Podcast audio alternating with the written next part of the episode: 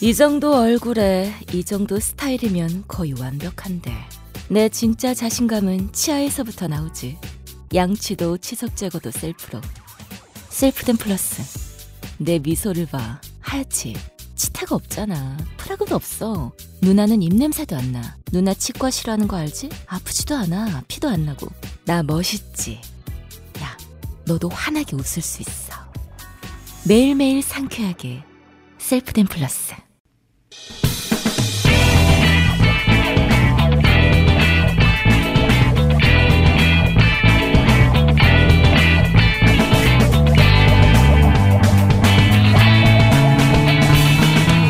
김어준의 뉴스공장.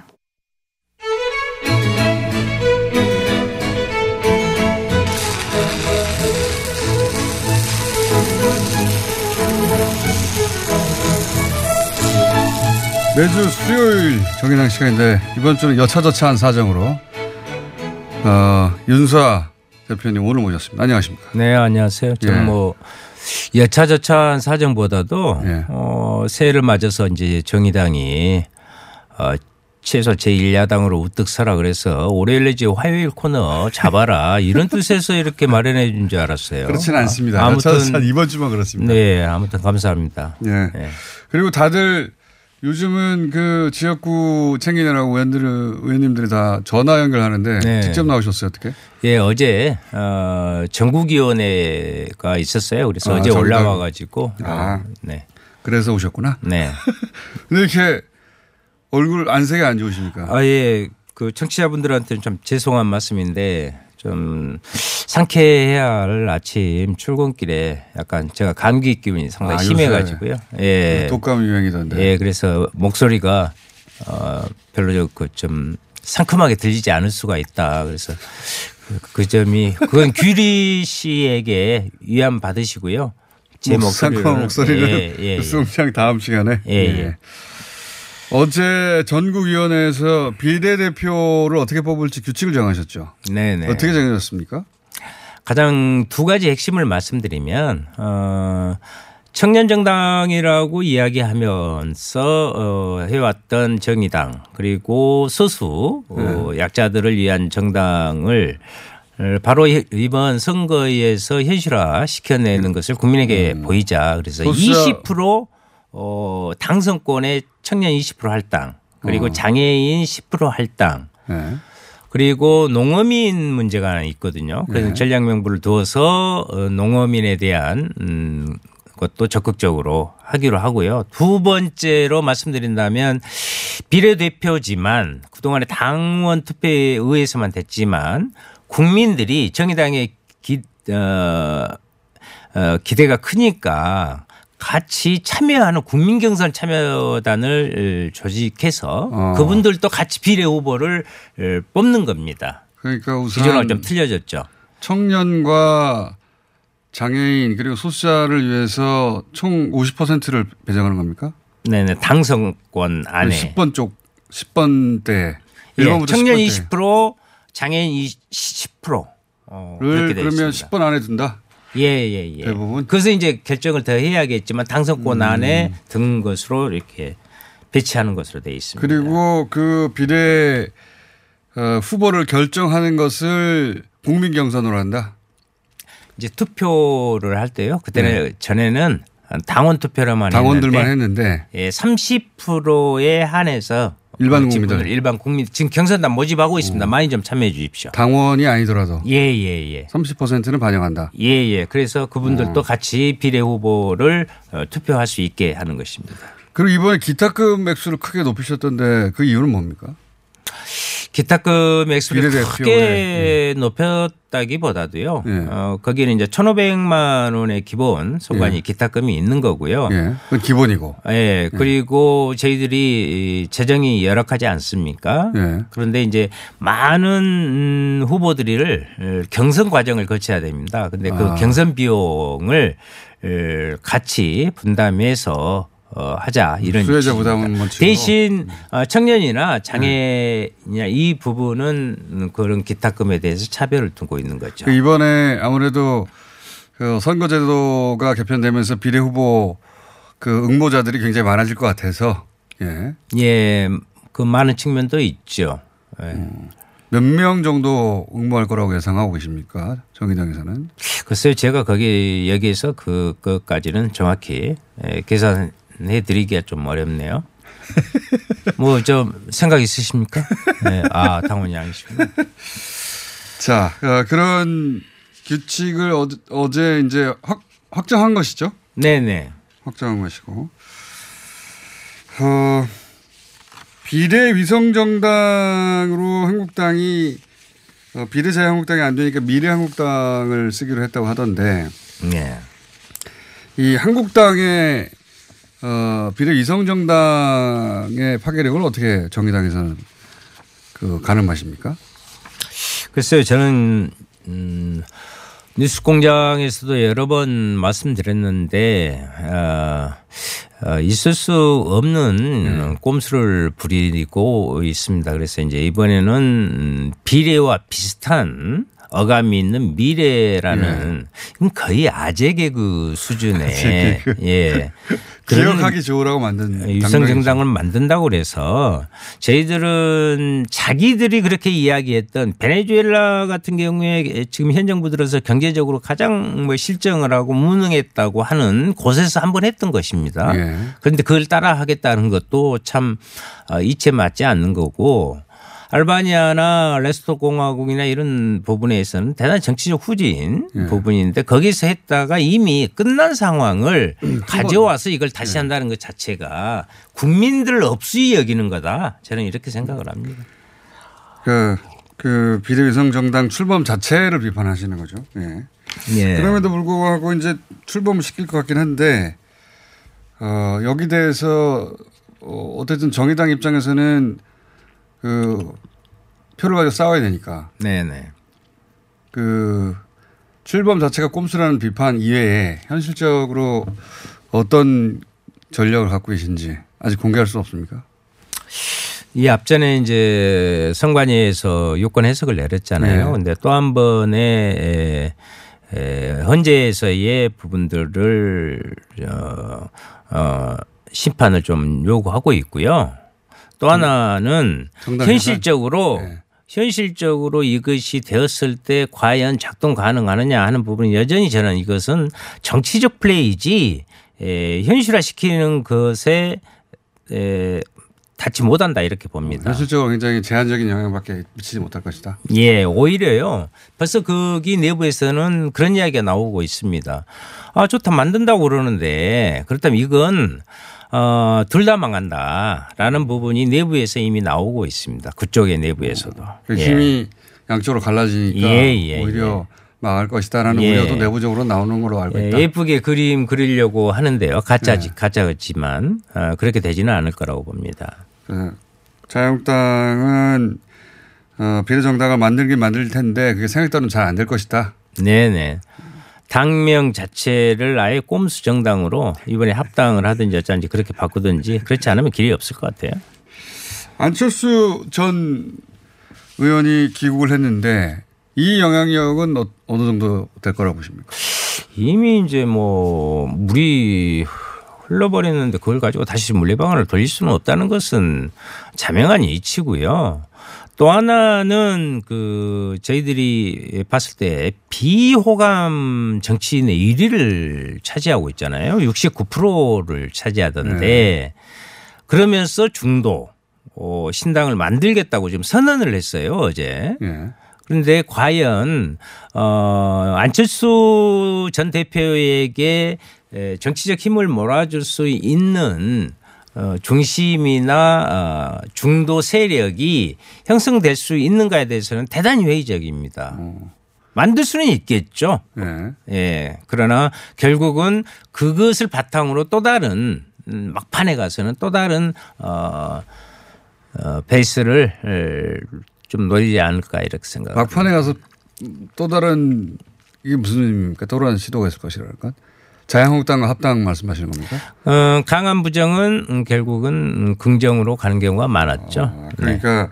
지금은 한국당과 통합은 안 한다고 하지만 마지막에 그런 그림도 가능할 수도 있다. 네, 다른 길이 없습니다. 그러니까 독자 세력으로는 지난번 국민의당처럼 돌풍을 일으키거나 어, 의석을 확보할 수 없을 것이다. 예, 이제 국민의 마음이 이미 떠난 거라고 생각을 하는데요.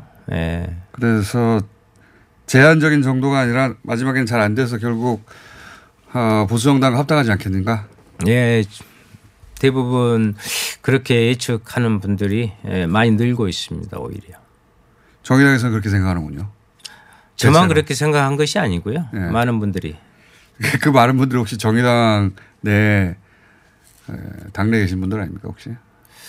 어, 그렇게 제약해서 늘 말씀하시면 그건 아닌가요? 예, 네. 제가 분석을 할 수가 없습니다. 예. 한국당과 세부상의 합당은 어떻게 보십니까? 이건 결국 되긴 될 거라고 보십니까? 그게 이제 혁신 통합 추진이잖아요. 네. 혁신도 없고 통합의 정신도 없는데 늘 단어는 꼭 그렇게 조합을 해서 만들어요.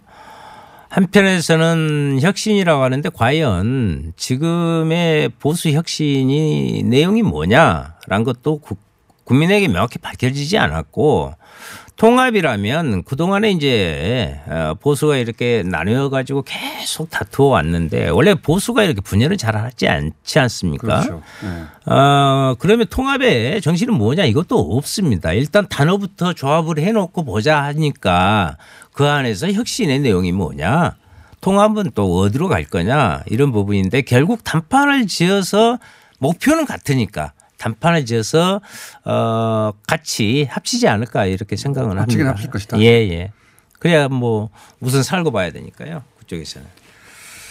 이 합 이 세부당과 한국당이 그 결국 합치긴 합칠 거라는 전망이 대부분이긴 하더라고요. 예. 어, 아마 이제 지분 가지고. 합의만 되면 합치겠죠. 그러겠죠. 이제 그 이게 이제 고질적인 문제인데요. 꼭 우리가 이합 집산을 하는 것 그 자체가 어, 어, 문제가 되는 거죠. 원체 원체적으로는 그런데 거기에서 또 세력, 또 수싸움 이것에 에, 계산을 너무 심하게 하는 것이 한국 정치의 슬픈 현실입니다. 자, 아, 오늘. 체력도 많이 저하되시고 표정도 그러하니 질문 한두 개만 더 드리겠습니다. 예. 최근에 이제 어, 검찰 인사에 대해서 말들 많지 않습니까? 예. 의원님은 이 검찰 인사와 관련한 공방 전반을 어떻게 평가하십니까? 이제 한쪽에서는 어, 정권 수사를 막으려고 지금 검찰을 날리는 것이다라고 하고 한쪽에서는 어, 조국 전 장관의 수사 결과가 없지 않느냐. 그리고 이건 정기 인사다. 뭐 이렇게. 그 프레임, 소위 이제 정권 수사를 막으려고 하는 것이라는 프레임에 대해서 말이 안 된다고 비판하는데 어떻게 보십니까? 어, 저는 작은 것을 가지고 큰 것을 가리려고 하는 것이 검찰이 아닌가 이렇게 생각을 합니다. 왜냐면요. 지금 조국 문제를 들먹이고 청와대를 향한 수사의 부분을 가지고 검찰 개혁의 대의를 흐트러뜨리려는 그런 모습이다. 뭐 여러 가지의 정말 있을 수 없는 약간의 항명의 모습이라든가 이런 것도 지금 나오고 있는데요. 네. 이런 것들로 인해서 오히려 검찰 개혁의 정도를 가야 되는 그런 칼을 무디게 만들어내려고 하는 어, 검찰의 몸부림이다. 이렇게 저는 봅니다. 그러니까 정권 수사 해서 날리려고 한다는 프레임이 거꾸로 검찰 개혁을 막기 위한 프레임이다. 예, 예. 그리고 지금까지 어 이십여 년 동안 해내지 못했던 공수처법을 이렇게 설치를 했는데요. 공수처를 설치했는데 그간의 검찰 개혁 과정에서 봐왔던 것을 이번에는 과감하게 하지 않으면 네. 절대 그 부분은 음. 어, 물러나지 않습니다. 그렇기 때문에 에, 더욱더 어, 과감한 검찰개혁에 에, 돌입해야 된다. 그렇게 보는 것이 국민들의 요구이기도 합니다. 조국 수사를 끌고 와가지고 정권 수사라고 하면서 검찰개혁을 막으려고 하는 어, 프레임을 프레임으로 활용하고 있는 것이다. 이럴 때일수록 오히려 더 과감하게 인사해야 된다. 네네 그렇습니다. 예. 알겠습니다. 오늘 여기까지 하고요. 어, 설 지난 다음에는 더더욱 바빠지지 않겠습니까? 예예. 예. 그리고 앞으로 이제 또 어, 불러주시면 예. 어, 저는 더욱 더 진중하게 예, 이야기하는 습관으로 뭐 뵙겠습니다. 여기까지 하겠습니다. 수혜형 접수의 윤소하 정의당 원내대표였습니다. 감사합니다. 감사합니다. 그가 돌아왔다.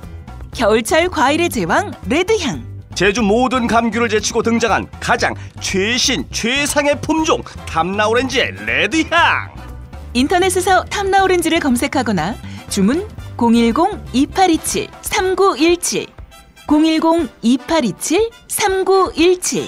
탐나오렌지의 레드향, 새해 명절 선물로도 아주 좋습니다. 안녕하세요, 치과의사 구지은입니다. 태아가 자랄 때 가장 먼저 생기는 기관이 어디일까요? 바로 입입니다. 먹는다는 것은 삶의 시작이자 끝인 것이죠. 백 세 시대인 요즘은 치아를 백 년 가까이 사용합니다. 그럼 어떻게 해야 치아를 백 년 동안 건강하게 관리할 수 있을까요? 바로 올바른 칫솔질과 정기적인 스케일링입니다. 가까운 치과를 방문하시면 치과의사 선생님께 올바른 칫솔질을 배울 수 있습니다. 그리고 일 년마다 건강보험 적용이 되는 스케일링 치료 놓치지 마세요. 이 캠페인은 유디치과협회와 함께합니다. 시더 시더, 아빠 발톱 너무 두껍고 색깔도 이상해. 이 녀석, 그럴까봐 내가 캐라셀 네일 준비했지. 갈라지고 두꺼워진 발톱 무좀이 싹 사라진다고. 미국 판매량 일 위, 육백 명 임상실험을 거친 전세계 사십팔 개국 손발톱 케어 압도적 지배자 캐라셀 네일. 이 주 후 달라진 손발톱을 경험할 수 있습니다. 네이버에서 캐라셀 네일을 검색하세요.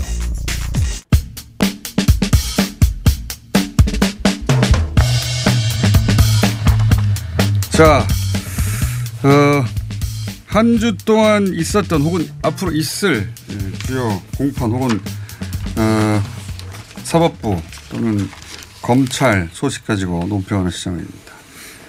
양신장이라고 제가 부르는 세 분 나오셨습니다. 양지열 변호사 나오셨고요. 네, 안녕하세요. 신장식 변호사 나오셨습니다. 네, 안녕하세요. 장용진 아주경제 사회부장 나오셨습니다. 예, 네, 안녕하십니까. 네. 왜 사회부장이 나오냐. 원래는 법조 팀장이었거든요. 그때 승진해서 사회부장이 됐습니다. 법조 출입을 오래 해왔던 어, 그쪽 전문가일 뿐만 아니라 본인도 사법시험을 쳤다 떨어진 경우. 아무도 안 물어봤는데 본인 스스로 막 밝힌. 예, 그래서 법에 대해서 잘 안다. 예, 법을 전공했었다. 저희를 싫어하더라고요. 음. 자, 어, 사건이 많습니다. 우선 사건이 많다는 건 공판들이 많이 중요한 공판들이 지난주에 있었고 그리고 이번 주도 있습니다. 우선 이재용 삼성전자 부회장 사 차 공판이 있었어요. 이 공판에서 막 기사가 엄청나게 쏟아질 줄 알았더니 조금 나오고 들어가 버리더라고. 음, 네. 네. 여기서 이제 재판부가 이재용 부회장에 대해서 대단히 따뜻하다고 비판하는 어, 기사들이 있었어요. 그런 기사의 양은 아주 적습니다만은. 네. 네. 어, 또다시 회복적 사법이라고 그랬었죠. 또. 예, 회복적 사법 또는 치유적 사법 또는 음. 따뜻한 사법, 예, 이렇게 불리는 그런 개념을 재판부가 들고 나왔어요. 들고 나와가지고 어, 재판부가 뭘 요구했었냐면 이 두 세 분 논평을 어, 논평하기 전에 이제 그저 그동안 있었던 일을 잠깐 말씀드리면 어, 삼성 내 준법 감시위원회라는 걸 만들어라. 그걸 만든 걸 보고 예, 그거를 판결에 반영하겠다는 취지의 예, 그런 얘기를 쭉 해왔죠. 자, 어, 삼성 내 준법감시위원회를 설치하고 그걸 양형에 반영하겠다고 직접적으로 말하지는 않았지만 어, 양형에 반영할 것만 같은 뉘앙스로 계속. 그랬죠. 그러니까 네. 이 앞선 공판에서 이제 재판부가 그런 얘기를 했어요. 이제 앞으로 또 정권의 압력이 오면 어떻게 할 거냐라는 네. 얘기를 하면서 그에 대한 뭐 대비책 같은 게 시되지 않느냐, 뭐 그에 대해 숙제를 좀 내주겠다 이런 식으로 네. 얘기를 했죠. 그러고 난 다음에 삼성이 만든 것이 준법감시위원회였거든요. 네.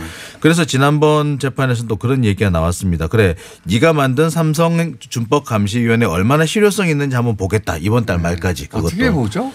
판사가? 그래서 그것도 이번 달 말까지 되게 임박한데 네. 그래서 거의 볼 수 있는 방법은 그래 준법감시위원회에 누구누구 들어갔어 정도가 아닐까. 아니 실제 만들어서 그걸 운영하는 거를 아. 운영하는 게 어떻게 될지 어떻게 볼 수 있는 거죠? 아니 구조 자체가 잘 짜여 있는지를 또 네. 전문위원들을 동원을 해서 검증을 하겠다라고 했어요. 구조만 잘 짜여 있다고. 네. 전문심리위원? 네. 전문심리위원들을 위촉을 해서 하겠다고 했고. 근본적으로 이제 출발점이 이 사건이 회복적 사법의 대상이 되는 사건이 아니다. 그렇게 그런 점이 있죠. 해왔죠. 예, 그런 얘기 계속 했죠. 해왔죠. 청소년들 두고 하는 얘기다. 주로 청소년이나 사회약자. 그러니까 예. 그렇죠. 그러니까 얼마 전에 우리가 왜 그 편의점 같은 곳에서 이게 먹을 걸 훔치다가 들켰던 어떤 그, 부, 예, 예. 그 부자가 있지 않습니까? 예. 그런 그 사람들 같은 경우에 또 내막이 따로 있긴 하던데 어쨌든 예, 어쨌거나 대충 그렇게 이제 사회적으로 어려운 분들을 위해서 예. 다시는 이렇게 범죄를 저지르지 않게 하려면 처벌을 할 것이 아니라 문제가 될 수 있는 근원을 없애주는 걸 그걸 치유적 사법이라고 예. 얘기하는데. 그러니까 두 가지 문제인데 하나는 치유적 사법에서는 가해자의 반성이 있어야 돼요. 근데 네. 삼성은 자기들이 피해자라고 하고 있거든요. 그렇죠. 박근혜 정권의 압력 때문에 어쩔 수 없이 돈을 줬다. 네. 라고 얘기를 하고 있기 때문에 피해자가 도대체 무슨 반성을 하고 본인들은 피해자라고 주장하고 있는데 그러니까, 그러니까 말이 안 되는 거예요. 처음부터. 그러니까 치유적 사법의 제일 기본이 이제 피해 보상, 그다음에 피해 회복이죠. 피해 회복, 그다음에 사과와 반성, 그다음에 서로 화해. 요게 기본인데 도대체 네. 아무것도 된 거 없어요. 당선 피해 보상된 된 것도 없지 않습니까? 그러니까 결국은 이게 그 정준영 부장판사께서 아주 친절하게 자 준법 감시제도 미국 연방 정부 양형 기준을 참조해 봐라 이랬어요. 네. 우리나라에는 그런 양형 기준이 없어요. 네. 왜 참조를 해야 됩니까? 그거를 그다음에 미국 연방 정부 양형 기준에 보면 채찍과 당근이 두 개가 있어요. 네. 하나는 굉장히 큰 그 징벌적 손해배상. 그렇죠. 특히 네. 기업들의 어, 범죄에 대해서 아주 엄격하죠. 예, 네. 그다음에 벌금형, 징벌적 손해배상뿐만 아니라 벌금형도 굉장히 높다라고 네. 하는 채찍이 하나 있고요. 그다음에 준법감시제도라고 하는 네. 그런 당근이 있는데 우리는 채찍은 없고 당근만 주고 있는 거예요. 도대체 왜? 그렇죠. 네. 도대체 왜? 그러니까 대상도 사회적 약자도 아니고 네. 그리고 피해 회복. 예를 들어서 그 삼성바이오로직스 관련해서 피해 입은 사람들이 있다면 그렇죠. 또는 합병 관련해서 피해 입은 사람들이 있다면 아니, 당장 국민연금에 대해서 그만큼 예. 배상해야죠. 근데 이제 준법감시위원회라고 하는 거를 처음에는 양형 기준으로 삼겠냐라고 했었을 때 저 검찰 측에서 물어서 안 한다고 했거든요. 예. 그랬다가 지난 공판에서 조금 전에 말씀드린 것처럼 전문심리위원을 통해서 이게 제대로 작동할지도 검증하겠다고 했고 아예 양형에 반영하겠다고 공표를 한 거예요. 그런데 이제 준법감시라는 말이 낯설진 않아요. 원래 준법감시인 제도라는 게 있어요. 대한민국에는. 그러니까 네. 금융기관의 경우에는 감사위원회와 별도로 이제 법조 전문가를 둬서 금융기관에는 원래 이제 회계 같은 부정 같은 것들이 많이 있을 수 있으니까 그런 거를 감시하라는 건데 이거는 사실 준법감시위원회라고 말은 했지만 폭이 너무 넓어지는 겁니다. 그러니까 노사 문제부터 시작해서 무슨 회사 내 회계 부정도 거기에 들어갈 수 있는 거고 그러니까 일반 사기업에 이런 정도의 제도를 드리려면 정말 법무부와 국회와 이제 정말 어마어마한 사회적 논의 이후에 들어가야 되는 건데 이 재판장이 그거를 우리 사회에 도입을 하셨어요. 어마어마한 일인 거죠. 아니 그리고 저는 이런 생각이 듭니다. 아니 검찰에 있어도 검찰에 있어도 이런 범죄를 저질렀는데 음, 그렇죠. 회사 내에 이런 위원회가 있다고 안 합니까? 검찰이 눈을 시퍼렇게 뜨고 검경이 다 살아 있어도 쭉 해왔는데 더군다나 회사 내에 이런 조직이 있는데. 아니 삼성 총수 친인척 중에는 고검장도 계시죠. 그러니까 내부적으로 있을 것 다 있습니다. 그렇지만 어길 건 다 어겼어요. 그것도 사실. 어길 건 다 어겼어요. 그 사실 이병철 회장 때부터 삼 대에 걸쳐서 계속 반복되어 온 행동이거든요. 그래서 네. 이게 과연 준법감시위가 생긴다고 해서 물론 감시위 계신 분들 대단히 좀 신망받는 분이긴 합니다만 글쎄요. 저 참 감시위가 그리고 예를 들어서 과거처럼 그 이재용 부회장이 대통령 만나서 무슨 말을 했는지 어떻게 합니까 자기들이. 어떻게 감시해요. 그러니까 아까 그 공장장 얘기하신 대로 수사기관도 있고요. 예. 그다음에 또 하나는 우리 사회에서 그런 와치독 역할을 하는 언론이 있잖아요. 그런데 예. 언론이 어떤 일이 있었냐면 이천칠 년도에 삼성 비자금 사건 뭐 이런 거 나왔을 때 있잖아요. 이천칠 년 이천팔 년 이럴 때. 그 무슨 일이 있었냐면 그때 그런 단독 보도하고 했던 한겨레 신문에 이 년간 광고를 안 줬어요. 아니 그러니까 저는 회사 내 이런 위원회 만든다고 양형을 그러니까 그 감형을 시켜준다는 발상 자체가 이해가 안 된다는 거죠. 외부에 두겠다는 거죠. 내부는 아니고. 그러니까 내부에는 사실은 어 삼성은 우리나라 로펌으로 따지면 대형 로펌 중에 하나예요. 그렇죠. 제일 사내 많아요. 변호사 수가 사내 제일 변호사 많아서 수가. 김 현장보다 많아요. 네. 네. 그래서 스스로 변호사가 엄청나게 많죠. 그렇죠. 네. 그렇기 때문에 그렇게 따져도 이건 좀 뭔가 말이 안 되는 소리야. 앞뒤가 안 돼 보이고. 설사 이 준법감시위원회가 검찰보다 더 그 아주 엄정하게 삼성을 감시한다. 설마. 치더라도. 아니 그렇다 치더라도 앞으로. 그건 앞으로 그렇게 따는 거고. 아, 물론 그렇죠. 이미 저지른 죄에 대해서 앞으로 이런 위원회를 만들어 놓을 테니까 봐달라고 하는, 봐준다는 게 말이 됩니까? 그러니까 그 자체도 말이 안 되죠. 이미 저지른 죄는 아까 장 기자가 얘기한 것처럼 그날 공판에서 무슨 일이 있었냐면 이제 씨제이 회장을 원래 증인으로 신청했는데 못 나왔잖아요. 네. 못 나온 대신에 박근혜 전 대통령 관련 재판에서 이 수동적으로 요구해서 강압을 받았다는 신문 조서가 다 있기 때문에 그거를 제출하겠다고 변호인이 했고, 그래 버리면 무슨 일이 생기냐면 검찰 측 입장에서는 그때는 분명히 소극적으로 이 뭐 흔히 하는 말로 레이저 맞아서 했다라는 얘기가 남긴 조서만 법원에 들어가게 되는 거고, 검찰이 반대 신문할 수가 없어요. 그러니까 그런 상태에서 증거 채택을 하겠다고 해버렸고, 재판의 기술을 네. 또 한 버린 나머지 거고요. 증인들도 죄다 채택을 안 해버린 겁니다. 그러니까 이 변호인 측에서 다 철회를 했죠. 변호인 측에서 철회를 하면 이 변호인 측에서 철회를 하면 좋은 건가라고 생각할 수 있는데 좋은 게 아니라 말씀드렸다시피 검찰의 반대 신문 기회를 다 뺏어버린 거예요. 어. 그러니까 유일하게 지금 고급 기술 들어갔네요. 네. 고급 기술. 네. 아까도 말씀드렸다시피 우리나라 양형 매뉴얼이나 양형 제도에는 플리바게닝, 그러니까 서로 거래를 할 수도 없게 돼 있고 네. 유일하게 근거를 찾는다면 아마 범죄 후의 정황. 음. 범죄 후에 반성했느냐 예. 이런 거거든요. 근데 반성한 적이 없어요. 반성의 실체는 피해를 변제하거나 뭐 그 계속해서 뭐 그 죄를 인정하거나 이런 건데 계속 자기는 피해자라고 하고 있거든요. 예. 그러면은 범죄 후의 정황상 반성했다라고 볼 정황이 없고 그냥 준법 앞으로 잘할게요. 그럼 도둑질 하고 나서 앞으로 안 할게요. 라는 얘기만 하면 피해 변제 없이도 양형할 수 있는 거냐. 저는 이거는 이 말이 안 돼. 이것 정준영 부장판사께서 우리나라 양형 기준을 새롭게 또 법 창조 행위를 하고 계시다. 그 양형 기준 창조 행위 하고 계시다. 앞으로 안 할게요라는 얘기를 믿어줄 수 있는 경우는 초범인 경우예요. 아, 근데 지금 뭐. 이미 초범이 아니거든요. 어. 삼, 아까도 말씀드렸듯이 삼 대에 걸쳐서 계속 해오셨기 네. 때문에 저는 이 박영수 특검이 재판부 기피 신청해야 되는 거 아닌가 싶어요. 이 정도 되면 왜냐하면 지금 진행되는 그 재판. 어떤 뉘앙스를 보면 어쨌든 감형을 해서 수감은 안 되고 집행유예를 만들어주기 위해서 아주 할 수 있는 모든 걸 다 하고 있는 게 아니냐. 이제. 그것도 상당히 노골적으로 하시는 것 같아요. 너무 노골적이죠. 너무 노골적으로. 그럼 언론이 이거 비판해야 되는데 이 얘기를 안 하고 음. 이 얘기를 안 하고 이 검찰에서 누구가 장례식장에 갔다가 욕을 한마디 했더니 막 이게 단독이 돼가지고 다 뒤집고 있어요 기사를. 참 그게 요새는 제가 어제 그런 말을 했는데 이제 술주 검사 술주정이 단독이면 조금 있으면은 저 그 구토 단독도 나오겠다 뭐 이런 얘기까지 했는데요. 이게 이제 보면은 대단히 그 좀 의도성이 있는 것 같습니다. 의도성이 이런, 있어. 보면. 예, 이게 잠깐만 이 정황 자체를 모르는 분을 위해서 또 짧게 정리하면 어 그 검찰 관계자 장인의 장례식이 있었다고 합니다. 한 검찰 관계자의 검사겠죠, 당연히. 근데 그, 그 자리에서 이제 다들 그 검찰 고위 간부들이 모였는데 거기 이제 반부패 부장 새로 부임한 신 심재철 부장에게 이 심재철 부장은 그 직전에 동부지검장, 남부지검, 남부지검, 아, 남부지검장, 예. 남부지검장이었는데 유재석 건에 대해서 이것은 법리적으로 무혐의가 맞다라고 라고 주장을 했었나 봐요. 음. 근데 이제 이렇게 새로 반부패 부장이 되고 나서 장례식장에 이제 간부들이 모였는데 그 자리에서 어 선임 연구관 누구라고요? 예, 양석조. 양석조 검사가 아니 그게 왜 무혐의냐, 음. 예? 무혐의냐고 어 항변을 했고 그걸 옆에 있던 기자들이 들었겠죠. 네. 예, 거기 왜냐하면 검찰 고위 간부들이 다 온다고 하니 윤석열 총장부터. 음. 간부들이 다 온다고 하니 법조 출입 기자들이 갔겠죠. 아무래도. 그리고 그 얘기를 듣고 나서 단독을 낸 거예요. 단독.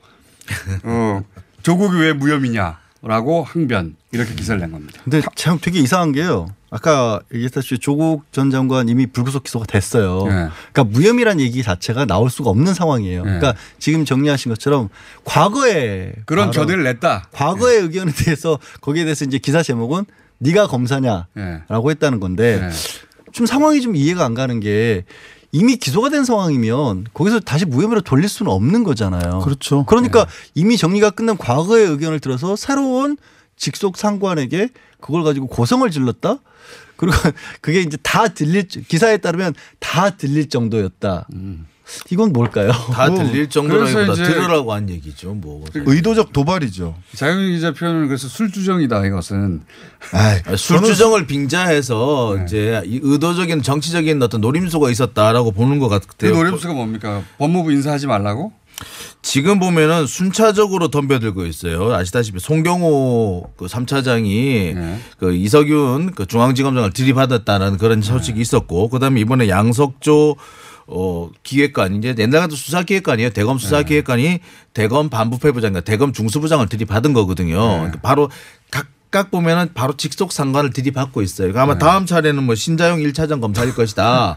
뭐 이런 얘기까지 나오고 있는데 이 세 분의 공통점이 뭐냐면은 바로 그 윤석열 검찰총장의 친위 부대로 부르는 사람이죠. 아, 그러니까 바로 그래서 박영수 특검 시절부터 같이 몰려다니는 사람인데, 그래서 뭐 그냥 소문입니다만 농담 삼아 나오는 소문입니다만 이 이번 사태의 가장 큰 배경에는 결국에 박영수 특검 있는 거 아니냐라는 말이 나올 정도로 이게 뭔가 사실 의도적이다. 조직적으로 움직인다라는 그런 지적이 있습니다. 그러니까 뭐 의도적 들이받기고 망신주기의 시작이다. 그리고 노림수는 어 그 법무부 인사. 더 이상 인사하지 말라. 네, 더 이상 아닐까? 인사하지 말라라는 그러니까 거고. 요 앞에 법무부 인사에 대한 불만을 어 이런 식으로 표현하면 그게 이제 기자들 모인 데서 꼭 표현해요. 네. 그러면 기자들이 단독을 내고 음. 그래서 어 그 검찰 내부가 이 일로 인해서 지금 바깥 뒤집혔다는 식의 겁난 기사 막 나오고, 겁난 안 일어났는데 겁난 기사 나오고, 그런 다음에 그 이제 곧 있을 인사, 두 번째 인사에 대해서 그러니 인사하지 말라. 그런 그런 메시지이겠죠. 기자들도 보면은 뭐 말 그대로 기자들이 있었던 게 아니라 특정 기자만 있었던 것으로 보여요. 이런 말을 할 예정이니 불렀다는 겁니까? 뭐 제가 볼 때는 상당히 의도적이에요. 그러니까 그런 의심을 하는 근거가 아니, 있습니까? 아니 그러니까 보면은 뻔한 기자가 뻔한 기사를 썼거든요. 보면은. 아 본인이.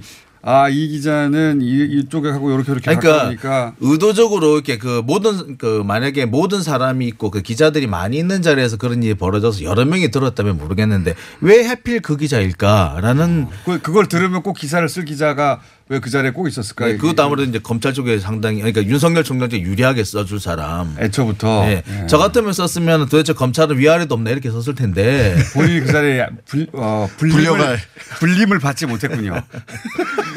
이십일 일 빠르면 인사 있을 수 있고. 보통 이렇게 공무원이 그러니까 어떤 공무원 조직도 인사를 앞두고 이런 식의 언론 플레이를 하진 않아요. 그 오늘 이십 일이잖아요. 검찰만 이런 플레이를. 그렇죠. 빠르면 내일. 아니 이십삼 일 그러니까 설 연휴 시작되기 전에 인사를 해야 이번에 이제 직제 개편안 바꾸면서 직제 개편안 공식적으로 되면 일 년 정도는 예규회에서 임기가 보장이 된다라고 해요. 그러니까 그거 적용 받기 전에 이십삼 일 전에 나온다는 게 중론이거든요. 그러면 이번 주 내 인사가 급하고 지금 그 문제를 뭐, 뭐 고성을 질렀다는 그분도 인사 대상자일 겁니다. 네. 그러니까 인사 대상자가 새로 온 사람, 그러니까 떠나갈 사람이 오픈에게 옛날 일을 가지고 얘기를 했다라는 거잖아요. 그러니까 이 일반 공무원들이 그러니까 검찰을 제외한 어떤 보직에 있는 어떤 부처에 있는 공무원이라도 이렇게 했으면 엄청난 비난을 받았을 그렇죠. 거예요. 음. 엄청난 비난을. 인사권자에 대해서 그동안의 인사평가에 대해서 이렇게 항명한다고. 근데 검찰만 이렇게 그래서 저도 어, 같은 검... 편을 들어주는 기자들이 있습니다. 그래서 이전에 이런 인사, 인사를 앞두고 이렇게 해가지고 살아남은 검사들을 본 적이 없고 좋게 평가해 주는 사례를 본 적이 없거든요. 그런데 이번만큼 더 특이합니다. 네. 마치 일부러 들이받으라고 언론에서 부추기는 듯한 느낌이 네. 더 싸우, 정도예요. 더 싸우라고. 자, 아직 일어나지 않는 제대로 일어나지 않은 검란. 제대로 한번 일으켜 보세요라고 일어나길 원하는 것 같고요. 네. 아니 이렇게 해서 오히려 추미애 장관 입장에서는 더 편해진 거 아닌가 싶기도 한데. 오히려 예, 인사 조치하기 수월해졌어요. 아, 그런 면이 있고요. 이런 기사는 왜 안 나오는지 모르겠어요. 이분들 평가처럼. 그래서 이분들이 왜, 외톨이에요. 아니 왜, 왜 그러세요? 자, 김성태 의원의 일시 무죄에 대해서 왜 무죄지라고 하는 분들이 있는데 법리적으로 해설 좀 해주세요. 네. 이게 뭐 예를 들면 이런 거예요. 저 차가 분명히 음주운전을 해서 사고가 난 것 같아. 근데 네. 운전자가 누군지는 모르겠어. 그게 입증되지 않았어. 음. 라는 식이에요. 그러니까 채용 비리가 있었다. 거기까지는 확실하나? 거기까지는 확실하나. 이석채 전 회장이 그 어, 서유열 사장에게 지시했다라는 증거는 입증이 부족하다. 입증이 부족하다. 네. 딱 이렇게 지금 정리가 그래서 됩니다. 아마 이제 운전자를 아, 이 사람이 운전했으려니라고 딱 잡았는데 알고 보니 아, 나 그보다 좀 앞에 운전했는데라고 어. 하면서 빠져나간 상황이 된 거죠. 그래서 실은 검찰이 사실 고민을 했어요. 이게 예전에는 이 채용 비리나 이런 것 같은 경우 전부 다 이제 업무방해로 음. 기소를 했는데 그리고 또 업무방해로 기소가 돼서 그 이석채 회장이나 서유열 사장이나 뭐 이런 사람들 다 지금 일 심에서 판결을 그 유죄 판결을 다 받았거든요. 네네. 근데 요거를 이제 뇌물죄로 김성태 전 의원 음. 같은 경우는 뇌물죄로 떼서 별도로 또 기소를 했는데 네. 이게 이제 뇌물죄 적용 가능성에 대해서 많은 논란들이 있었고 그런 만큼 뇌물죄 입증을 위해서 더 많은 노력을 기울였어야 됐는데 그 노력이 부족했다. 그러니까 채용 비리는 맞는데 네. 그것이 그 김성태 의원의 뇌물 공여로 일어난 일인지 아닌지 확인할 수가 없는 것이 그 뇌물을 주고받은 것이 여기서 뇌물을 공유하는 물건을 줬다는 게 아니라 어. 예, 다른 행위입니다. 근데 어쨌든 그게 어, 뇌물이 맞는지 아닌지 확인할 수가 없다 이거잖아요. 뇌물죄가 입증이 안 된 거죠. 그렇죠. 그러니까 부정 채용이 있었다는 건 이미 유죄가 나왔고 예. 이 판결 김성태 의원 판결을 하면서도 인정을 했어요. 사법부에서도.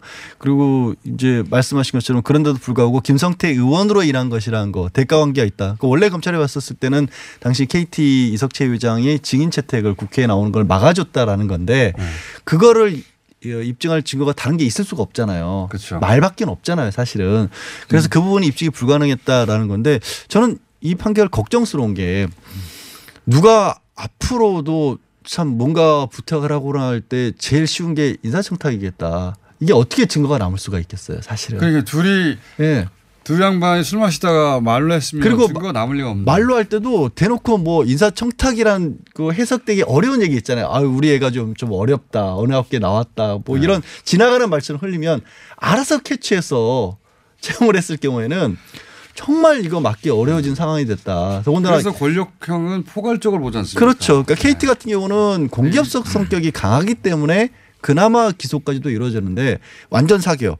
그 채용 자체가 우리 마음이다라는 것에 대해서는 음. 앞으로는 이 검찰에서도 이거는 막기가 참 어려워질 것 같아요. 이 사례가 나와서. 이 포괄적이란 말씀을 해주셨기 때문에 제가 덧붙이면 그래요. 보통 이게 뇌물이라는 게 사실 한 건만 주고 한 건만 받는 경우는 잘 없어요. 그렇죠. 꾸준한 어떤 일정한 관계 속에서 관리, 나오는 관리. 거거든요. 네. 관리. 네. 평상시 그러니까 관리. 사실 검찰에서도 이 부분. 이 두 케이티와 김성태 의원 사이에 꾸준히 주고받는 관계 서로 도움을 주고받는 관계가 이어왔었다라는 걸 입증하고 그 와중에서 이런 일이 있었다고 했었어야 될 것 같은데 그런 것보다는 조금 그런 부분에는 조금 게을르지 않았느냐. 그래서 조금 안 좋게 생각하면은 검찰이 다소간에 뭐 일부러 좀 무리하고 무리해놓고서 좀 입증에 좀 부족하지 않았냐. 뭐 대놓고 말하자면은 저 좀 음, 결국 봐주기 기소 아니냐? 봐주기가 아니 뭐 봐주기 네. 공소 유지가 아니었냐. 결국 이제 이천구 년에 그 이석채 서유열 서유열 사장하고 김성태 의원이 일식집에서 술을 먹었느냐, 이천십일 년에 술을 먹었느냐 맞아요. 여기로 좁혀져 버렸어요. 결국은. 결국은 거기로 좁혀졌는데 그때 카드 결제 내역이 이천십일 년에 있냐, 이천구 년에 있냐 네. 이 싸움이 돼 버렸어요. 네, 근데 이천십일 년에는 서유열 사장은 현금 결제했다 이렇게 얘기를 하거든요. 그러니까 여기는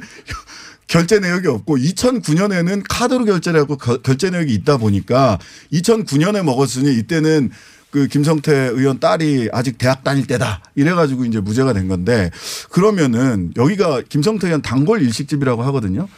일식집 사장님 증인으로 불렀는지 또 부를 계획이 있는지 어떻게 기억합니까 그때? 그러니까 자주 자주 왔는지 십 년도 십 년 전인데 그때 현금으로 했는지 어떻게 기억해요?